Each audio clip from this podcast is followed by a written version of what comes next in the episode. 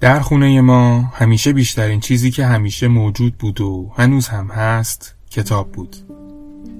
زمانی که بچه بودم برای پیدا کردن پاسخ پرسش های خودم به دریای کتاب های کتابخونه پدرم شیرجه می زدم و همیشه هم پاسخ رو پیدا می کردم البته بدون عجله.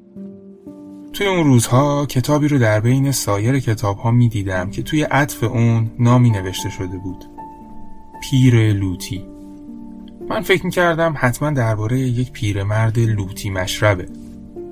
چون کتاب دیگری هم داشتیم به اسم لوتی که انترش مرده بود. نه انتری که لوتیش مرده بود. نوشته یه صادق چوبک. یا حتی کتاب دیگری هم داشتیم به اسم پیر چنگی. یه کتاب دیگه هم بود به اسم پیرمرد و دریا. همه این قرائن به من کمک می‌کرد که به عنوان یک کودک تمایلی به پیرمردهای کتاب ها نداشته باشم. همینطور هم شد که هیچ کدوم از این کتاب ها رو نخوندم. اما سالها گذشت و بالاخره فهمیدم که اون پیر لوتی پیر که نبود هیچ پیرلوتی جوان فرانسوی جهانگرد و دوست صمیمی عالم شرق بود.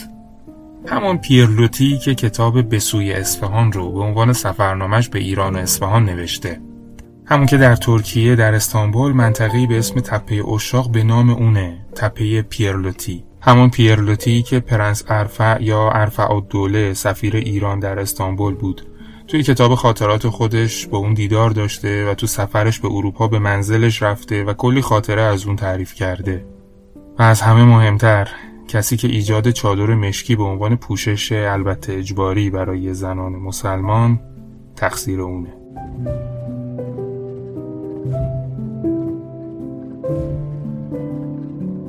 اما بپردازیم به آزاده.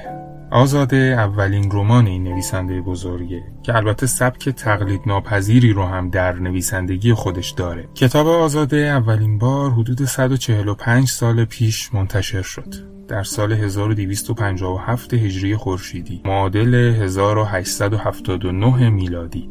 لوتی در زمان انتشار این رمان 39 سال داشته و افسر نیروی دریایی فرانسه بود. آزاده با نام زیبای ایرانی خود یک دختر مهاجر از تبار قفقاز بود که لوتی در شهر سالونیک با اون آشنا شد. شهر سالونیک الان از توابع یونان محسوب میشه اما در اون زمان تحت قلمرو حکمرانی دولت عثمانی بود.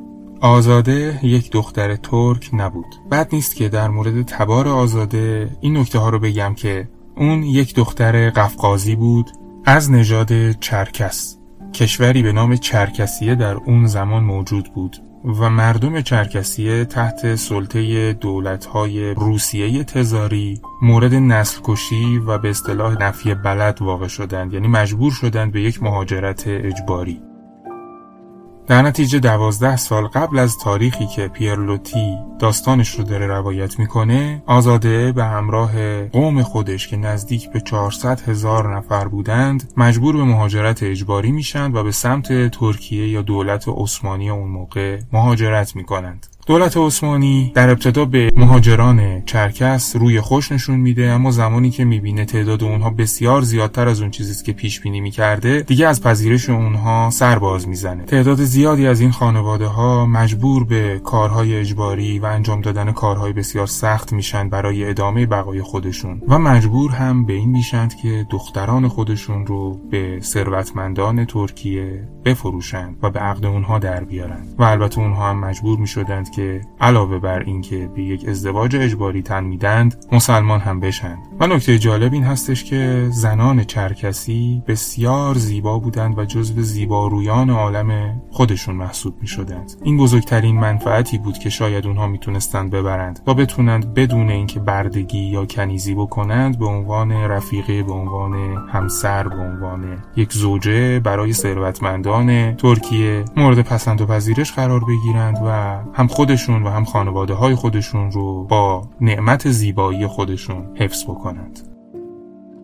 پیروتی قریب به دوازده سال بعد از این مهاجرت اجباری به ترکیه میره و در شهر سالونیک با آزاده دیدار می‌کنه و یک رابطه عاشقانه و البته نامشروع رو به وجود میاره. اون در این رمان با اینکه خودش فرانسویه اما به صورت مستعار لوتی افسر نیروی دریایی انگلستان معرفی می‌کنه. کتاب آزاده بعد از اون که منتشر شد اونقدر در فرانسه و سایر نقاط اروپا مورد پسند قرار گرفت که از اون به بعد کلمه آزاده رو به طور کلی به دختر جوان ترک نسبت می‌دادند. همینطور هم شد که وقتی مضمون این داستان به گوش حاکم وقت دولت عثمانی اون موقع یعنی سلطان عبدالمجید رسید از اینکه قفلتی در دولت او رخ داده و زنان مسلمان رو محصور نکرده تا اینکه یک اروپایی تونسته با یک زن مسلمان اون هم متأهل یعنی زوجه یکی از بزرگان ترک رابطه نامشروع برقرار بکنه خشمگین شد و دستور حجاب اجباری از نوع چادر مشکی رو برای کلیه زنان مملکت صادر کرد به همین ترتیب شد که تا سالها پوشش اجباری چادر مشکی بر سر زنان سنگینی کرد و از مرزهای ترکیه از شهر تبریز وارد ایران هم شد و در دولت صفوی هم به رسمیت شناخته شد و در نهایت در انقلاب سال 1357 خورشیدی به اوج رسمیت خودش رسید. علت انتخاب رنگ مشکی هم خارج از موضوع صحبتهای منه اما همینقدر میشه گفت که شروع این اتفاق از ایران نبوده از کشور عثمانی بوده و با توجه به ارزش های دینی که دولت عثمانی داشته یعنی دین اسلام این رنگ به عنوان رنگ برتر انتخاب شده. اما رنگ مشکی در ایران در فرهنگ ایرانی و در آین زرتشتی رنگ اهریمنی بوده و برای پوشش هیچ وقت انتخاب نمی شده. تمام رنگ های پسندیده در دین زرتشتی رنگ سپید و رنگ روشن هست. بعد از این مقدمه نوبت می‌رسه به شروع داستان آزاده. امیدوارم که بشنوید و لذت ببرید. بگو اما زیاده مگو. خاموش نمی‌توانم بود. اگر آنچه دارم اکنون به نگویم کی توانم گفت؟ زیر خاک؟